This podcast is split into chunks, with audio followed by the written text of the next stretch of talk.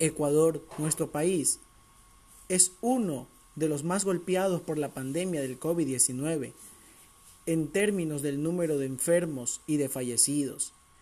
El viernes 3 de abril del 2020, según el reporte de la Universidad de Johns Hopkins, contaba en más de 3.368 la cifra de infectados y en 145 las muertes. Sin embargo, según admitió el propio expresidente Lenín Moreno el jueves por la noche, el problema es mucho mayor y los registros oficiales se quedan cortos.